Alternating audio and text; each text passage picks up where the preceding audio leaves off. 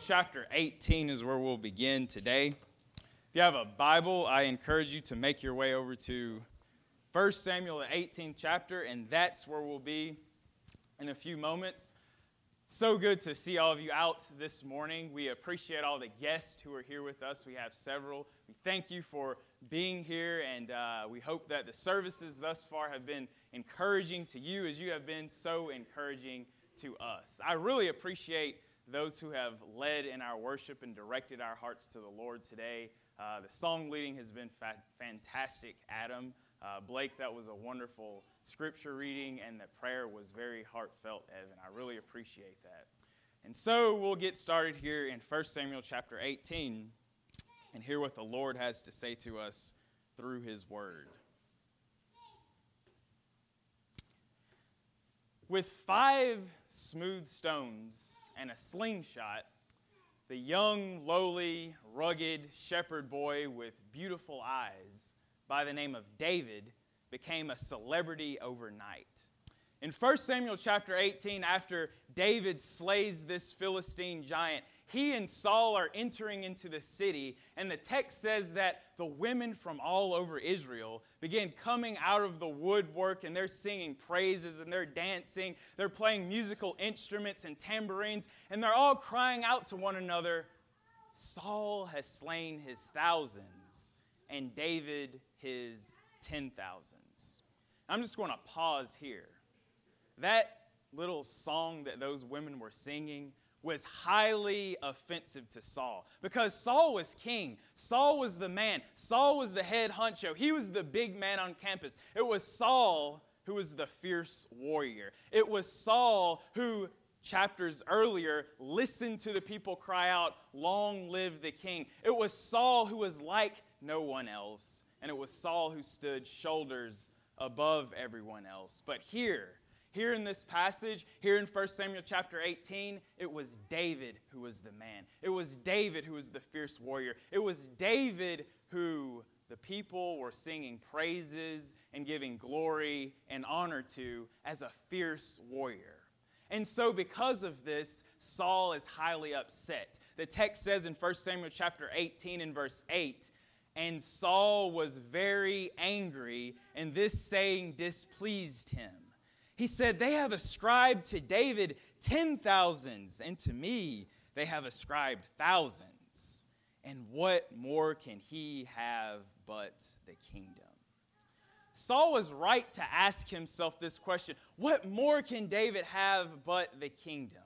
If you remember just a few chapters earlier in 1 Samuel chapter 15, the kingdom was stripped away from Saul. Saul was rejected as king because of his disobedience in battle. The kingdom was stripped away from Saul and it was given to that young, lowly, rugged shepherd boy with beautiful eyes, David. And so Saul was right to ask that question what more can David have but the kingdom? And the text continues to say in 1 Samuel chapter 18 and verse 9 and Saul eyed David from that day on. From that day on, David became a fugitive. From that day on, David became a vagabond, a wanderer. He became Israel's most wanted man. From that day on, King David became the enemy of the state all throughout the book of 1 Samuel, we see time and time and time again Saul trying to take away David's life. Saul hunted David like a dog. I counted 14 different times in Scripture that Saul tried to kill David. The first is found in 1 Samuel chapter 18 and verse 10. In the next verse, the Bible says, The next day, a harmful spirit from God rushed upon Saul, and he raved within his house while David was playing the lyre as he did day by day. Saul had his spear in his hand, and Saul hurled the spear, for he thought, I will pin David to the wall. But David evaded him twice. All throughout Scripture, we see Saul time and time and time again trying to take away David's life, trying to take away the king from David. but he's unsuccessful. We see another instance in the latter half of chapter 18. In chapter 18, in the latter half, we see that Saul tries to convince David to marry one of his daughters. And if, if David were to marry one of Saul's daughters, he would have to pay Saul, the father of the bride, a bride's price. Saul would set the bride's price. He would set that price to 100 Philistine foreskins. To Saul, this was an impossible task. There's no way in the world David would go out in battle and kill 100 Philistines and bring them back. And so Saul's point in having David go and get these Philistine foreskins was to have him killed in the act. But we know that, again, David was a fierce warrior, and he not only kills 100 Philistines, he kills 200 Philistines and bring back their foreskins. The text says in 1 Samuel chapter 18, in verse 27, David arose and went along with his men and killed 200 of the Philistines. And David brought their foreskins, which were given in full number to the king, that he might become the king's son in law. And Saul gave him his daughter Michal for a wife. But when Saul saw and knew that David was that the Lord was with David and that Michal, Saul's daughter, loved him, Saul was even more afraid of David. So Saul was David's enemy continually. All throughout the book of 1 Samuel, we see Saul hunting David like a dog, trying to strip the kingdom away from him. He tries again in 1 Samuel chapter 19 in 1 Samuel chapter 19, as, as, as David has, has come back from battle, he slayed a multitude of Philistines. Saul is extremely jealous at this fact. And the Bible says in 1 Samuel chapter 19 and verse 9, while David is sitting in the household of Saul, a harmful spirit, 1 Samuel chapter 19 and verse 9, a harmful spirit from the Lord came upon Saul as he sat in his house with his spear in his hand and David was playing the lyre. And Saul sought to pin David to the wall with the spear, but he eluded Saul so that he struck the spear into the wall, and David fled and escaped that night. This is the third time, the third time that David's sitting in the house of Saul, playing his harp, minding his own business, and Saul is throwing a spear at his head. Can you imagine? Can you imagine? All throughout the book of 1 Samuel, we see Saul hunting David like a dog.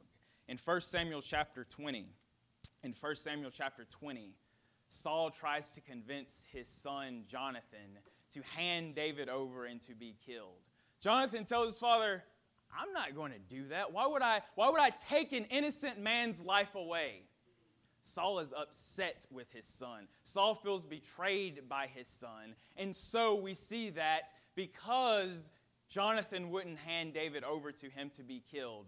Saul tries to kill his own son, Jonathan. Bible says in 1 Samuel chapter 20, in verse number 30, then Saul's anger was kindled against Jonathan, and he said to him, You son of a perverse, rebellious woman, do I not know that you have chosen the son of Jesse to your own shame and to the shame of your mother's nakedness? Verse 31. For as long as the son of Jesse lives on the earth, neither you nor your kingdom shall be established. Therefore, send and bring him to me, for he shall surely die. Then Jonathan answered Saul his father, Why should he be put to death?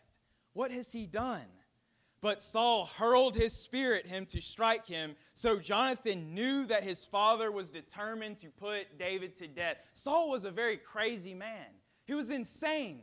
He's throwing spears at David, he's throwing a spear at his own son.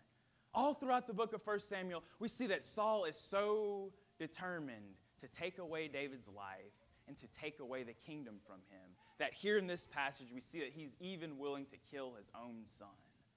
In 1 Samuel chapter 22, Saul feels betrayed by all of the priests, and he slaughters 85 priests of Nob.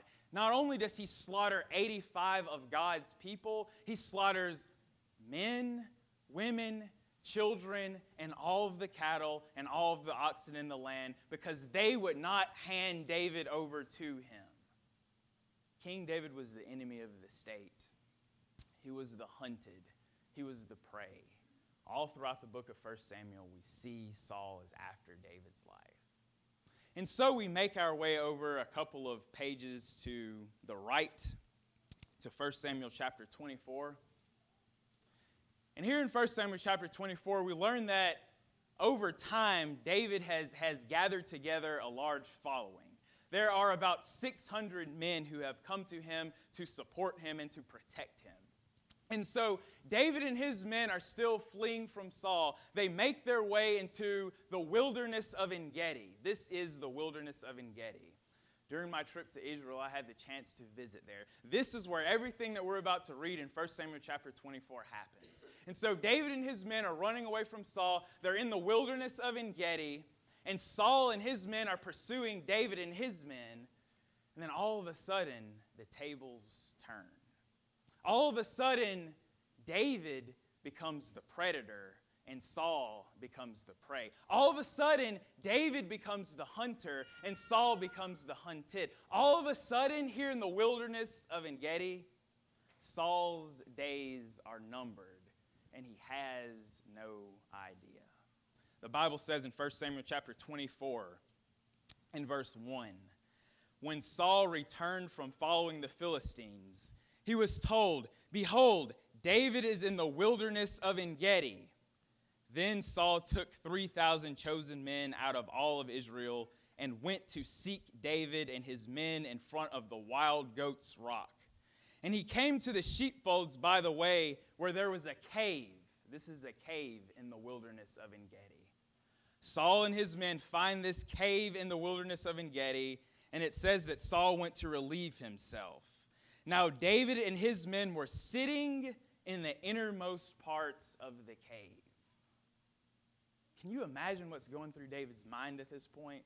The man who has tried to take away his life for so many years, the man who has hunted him like a dog, the man who has stalked him, the man who has made his life miserable is standing right in front of him an arm's length away.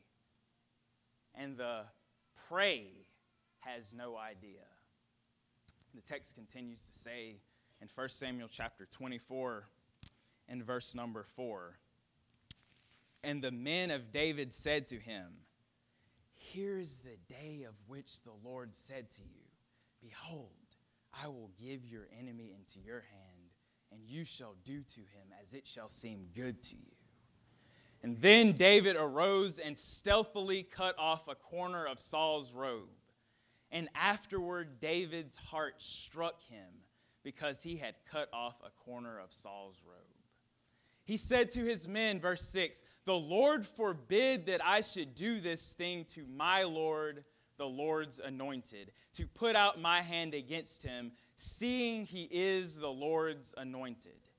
So David persuaded his men with these words and did not permit them to attack Saul and Saul rose up and left the cave and went on his way. To us, this makes absolutely no sense. Why in the world would, would, would David allow this man who has hunted him for so many years to just simply go away without any type of consequence? That doesn't make any sense to us. But, ladies and gentlemen, what doesn't make sense to us, what perhaps didn't make sense to David's men, they said, Hey, David, this is the day that the Lord has given him into your hands. Do with him what you wish. That doesn't make sense that David just let Saul go free. It doesn't make sense to us. It didn't make sense to David's men. It may not have even made sense to David, but David resisted the wisdom of this world and he submitted himself to the wisdom of God. He didn't listen to those men who said, Take away David's life because that wasn't the right thing to do. That wasn't the godly thing to do. That wasn't the wise thing to do. Here in the cave of compassion, compassion was shown because worldly wisdom was resisted. But not only that, here in the cave of compassion, compassion was shown because David saw the good in other people. David was able to see the good in others. If you notice here in this passage, David's men refer to Saul as the enemy. But in verse 6, verse 8, and verse 10 of the text, David refers to Saul as his Lord, lowercase l, his king, God the Father's anointed. They see Saul as an enemy, David sees Saul as a king. David saw something special in Saul that the other men did not see. He saw the good in Saul. And so, in the cave of compassion, compassion was shown because worldly wisdom was resisted, good was seen in others, and thirdly, reconciliation was sought. As the story continues in 1 Samuel chapter 24, in verse number 8, the text says, Afterward, David also arose and went out of the cave. He let Saul leave the cave, and the text says here in verse 8 that David arose and he left the cave too. But not only did he leave the cave, he called out after Saul, saying, My Lord the King. David spared Saul's life, allowed Saul to leave the cave. And his first reaction was it wasn't to sit back with his men and talk about how awful and how horrible Saul was. That's not what he did. His first reaction wasn't to, to, to leave that cave and tell Saul how awful and how horrible he was. His reaction wasn't to, to allow Saul to leave the cave and then he and his men just, just go away and ignore, ignore the situation and act like nothing happened. No. When Saul left that cave, David left the cave. And he called out to Saul and he had a talk with Saul. He sought reconciliation. The text continues to say in 1 Samuel chapter 24 in verse 9, and David said to Saul, Why do you listen to the words of men who say, Behold, David seeks your harm?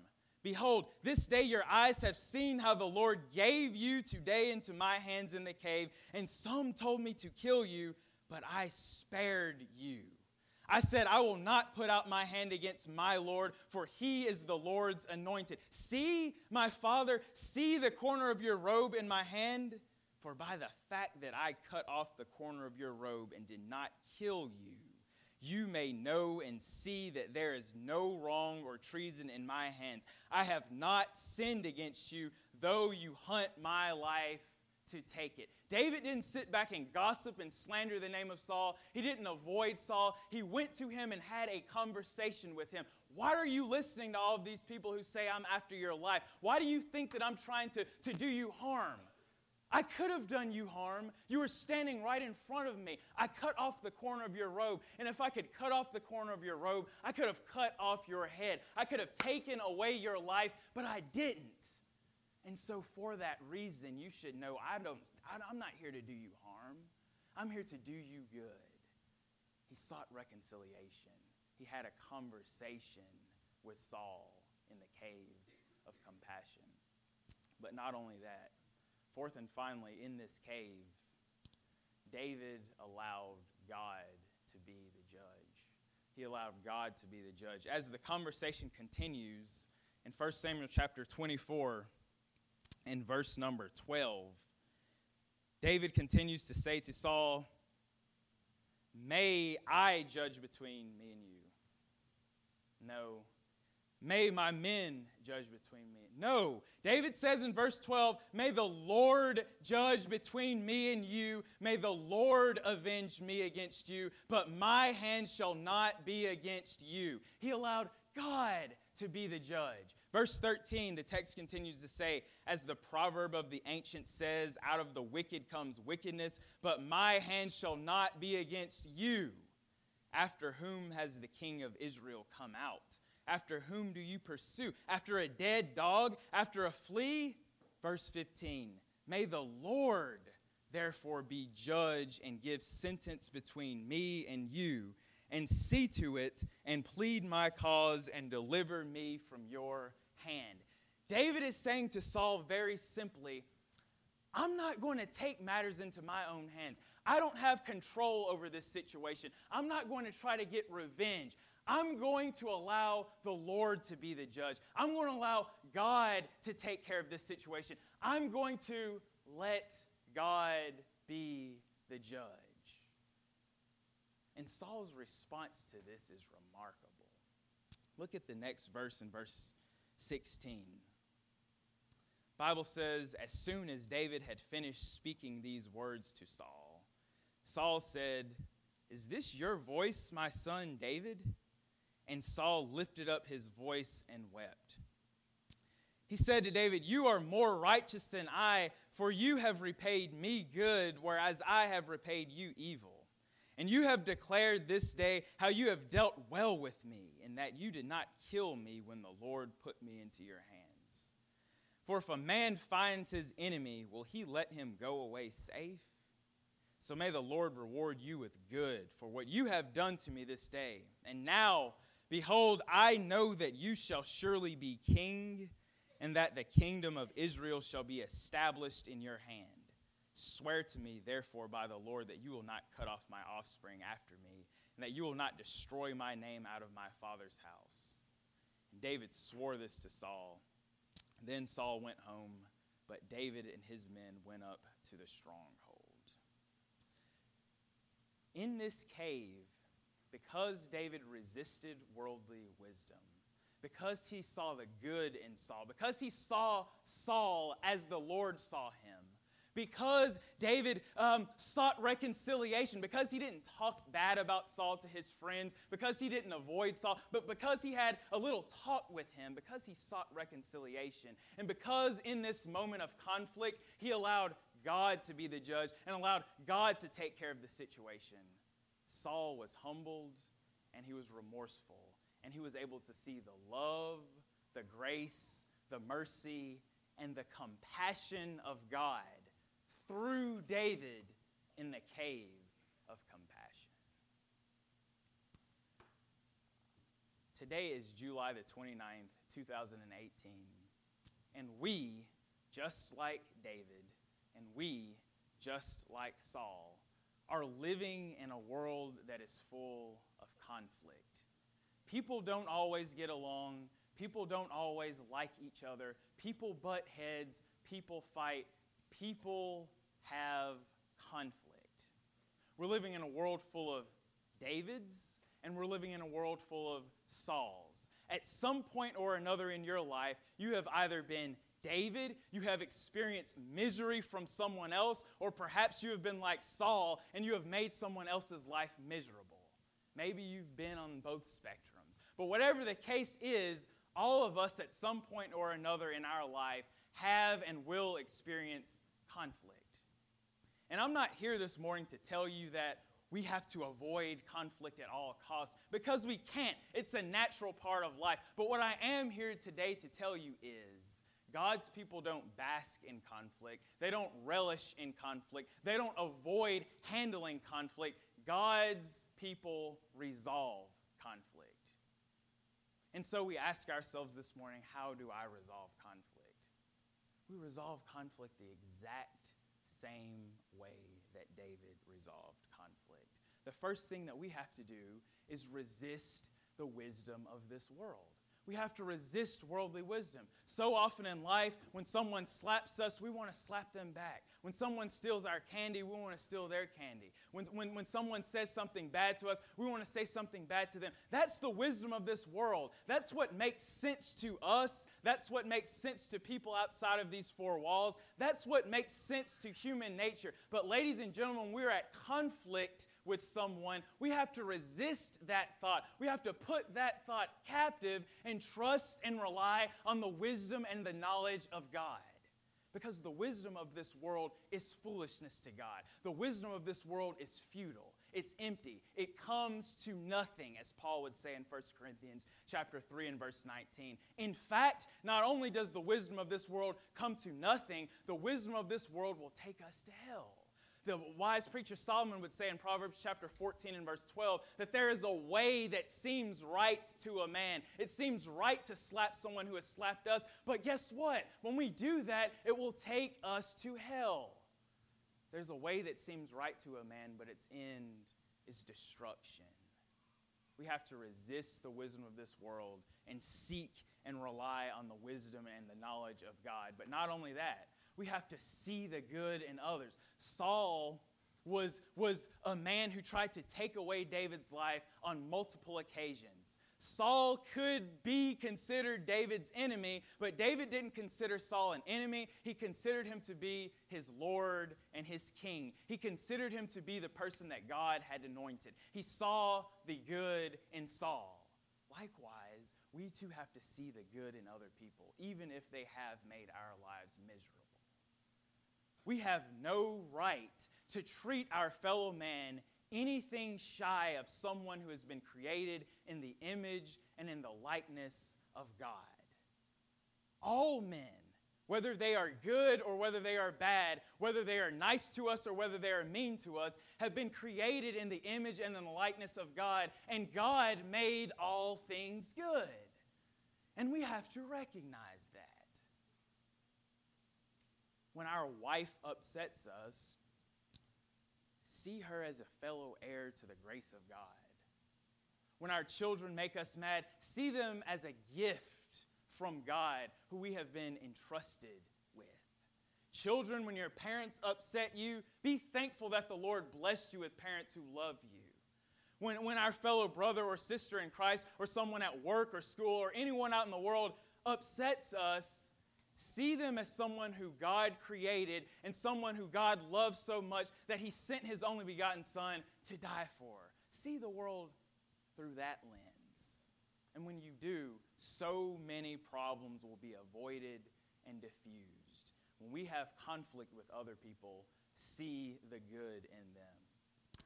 We must also seek reconciliation.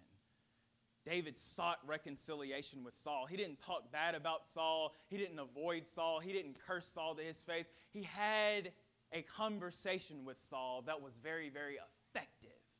We must do the same. And I think this is probably the hardest thing for, for me, at least, to do is to seek reconciliation. So often, when people wrong us, we want to talk to our friends about them, tell our friends how awful they were. Or, or we'll actually go to that person and, and tell that person how awful they were to their face. Or what most uh, often happens is, is we avoid that person. We just avoid um, any further conflict with that person. We don't take care of the situation. We don't seek reconciliation. When we have conflict with other people, we have to go to them and seek reconciliation. Jesus would tell us in Matthew chapter 5 and verse 23, turn there with me, because I want you to see this. Because I think this is probably the most common thing that Christians don't do when they have conflict with other people. Matthew chapter 5 and verse number 23, Jesus says in the Sermon on the Mount, If you are offering your gift at the altar and there remember that your brother has something against you, verse 24, Leave your gift there before the altar and go. First be reconciled to your brother, and then come and offer your gift. Leave your gift at the altar. Stop everything that you are doing and go and be reconciled to your brother. Don't avoid him. Don't talk bad about him. Don't curse him. Be reconciled with him. Jesus would say further in Matthew chapter 18. In Matthew chapter 18 verse number 15. Please turn there. Matthew chapter 18, verse 15. We're talking about how we have to seek reconciliation with our brothers and our sisters in Christ or people out in the world when they wrong us. Jesus says in Matthew chapter 18 and verse 15, if your brother sins against you, go and tell your best friend about it. If your brother sins against you, go and tell your preacher. If your brother sins against you, go and tell your elder. No, that's not what he said. He says, if your brother sins against you, go and tell him his fault between you and him alone. That's what you do first. Is there a time to, to, to tell your elders about a problem that you may have with someone? Yes, yes, there is. But first, Jesus says we go and tell our brother who has sinned against us his fault between you and him alone. And after you have done that, guess what Jesus says? You have gained your brother. Because David sought reconciliation there in 1 Samuel chapter 24, he gained his brother Saul. Saul was remorseful. And when we seek reconciliation with our brothers or our sisters or people out in the world who wrong us, we too will gain them. this is how we handle conflict in a world that is full of conflict. Fourth and finally, we must let God be the judge. We have to let God be the judge. David allowed God to be the judge. David didn't take matters into his own hands. He didn't kill Saul when he could. He allowed God to take care of the situation. And we too must allow God to take care of the situation. Don't take matters into your own hands. Hold on to God's unchanging hand. The Bible says in Romans chapter 12, Romans chapter 12, how we are to deal with those who wrong us, how we are, allow, or how we are supposed to allow God to be the judge. Romans chapter 12 and verse 14. Paul would write to these Christians in Rome Bless those who persecute you, bless and do not curse them. Rejoice with those who rejoice, weep with those who weep. Live in harmony with one another. Do not be haughty, but associate with the lowly. Never be wise in your own sight. Repay no one evil for evil, but give thought to do what is honorable in the sight of all. If possible, so far as it depends on you, live peaceably with all. Beloved, never avenge yourselves, but leave it to the wrath of God. For it is written, Vengeance is mine. I will repay, says the Lord. To the contrary, if your enemy is hungry, feed him. If he is thirsty, give him something to drink. For by so doing, you will heap burning coals on his head. When you do good to your enemies, when you pray for those who curse you, when, when, when you uplift those who put you down, you will heap burning coals on their head. You will bring shame and remorse to them and we are not doing good to our enemies so that we will bring shame and remorse to them. That's not why we're doing good. Shame and remorse comes to them because in us, through us, they see the love, the grace, the mercy, and the compassion of God. And anytime a sinful, wretched human being compares himself to the love, grace, mercy, and compassion of God, he can't help but be humble and feel remorse. I think about what happened to Isaiah in Isaiah chapter 6, just before he receives his commission to preach to the wicked nation of Israel. He sees the Lord God in all of his glory. And the text says, when he sees God in all of his glory, when he compares his wretched self to the perfection and the love and the grace and the mercy and compassion of God, when he sees that, he falls on his face and says, Woe is me, for I am ruined. I am a man of unclean lips. That's what happens. That's what happens with our enemy when they see the love and the compassion of God in us.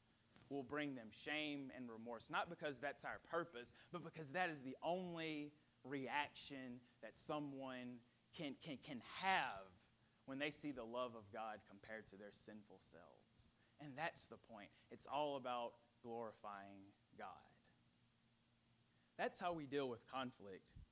We resist worldly wisdom we see the good in others, we seek reconciliation, and we allow God to be the judge. And ultimately, He will get all glory. Let's pray. O oh Lord our God, how excellent is your name in all of the earth. We praise you and we glorify you. We thank you so much for being our God and loving us so much and creating us in your image. We thank you so much for your love, your grace, your mercy, and your compassion.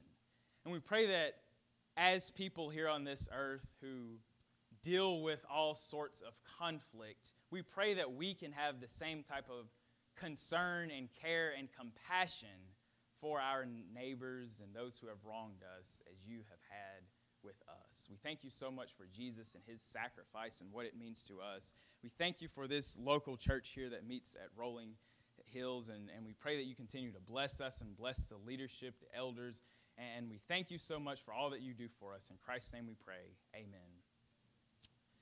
In this passage in, in 1 Samuel chapter 24, we see that David, according to our um, standards and according to our uh, sense of wisdom, David had every right to kill Saul because Saul tried to kill him. But there in 1 Samuel chapter 24, we notice that David did not deal with Saul according to his offenses, he showed him compassion. And as I think about all of this, I recognize that I'm just as bad as Saul.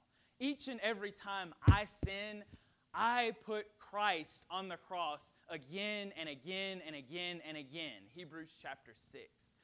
But thank the Lord, God the Father doesn't deal with me according to my offenses. God the Father doesn't punish me according to my transgressions and my iniquities. Psalm 103 and verse 10. God doesn't deal with us that way. The text says that as high as the heavens are above the earth, so is God's love for us. God's love is so profound that He sent His only begotten Son to this earth to die for us. And we can be united with God and united with Christ and united with the Spirit by obeying the Word of God, by believing that Jesus Christ is His Son, making a public confession, and having our sins completely washed away in the watery grave of baptism, coming up, walking in newness of life. If you've done that in time past, but you've fallen away and you would like to make things right, or if you have any other spiritual need this morning, please come to the front while we stand and sing the song of invitation.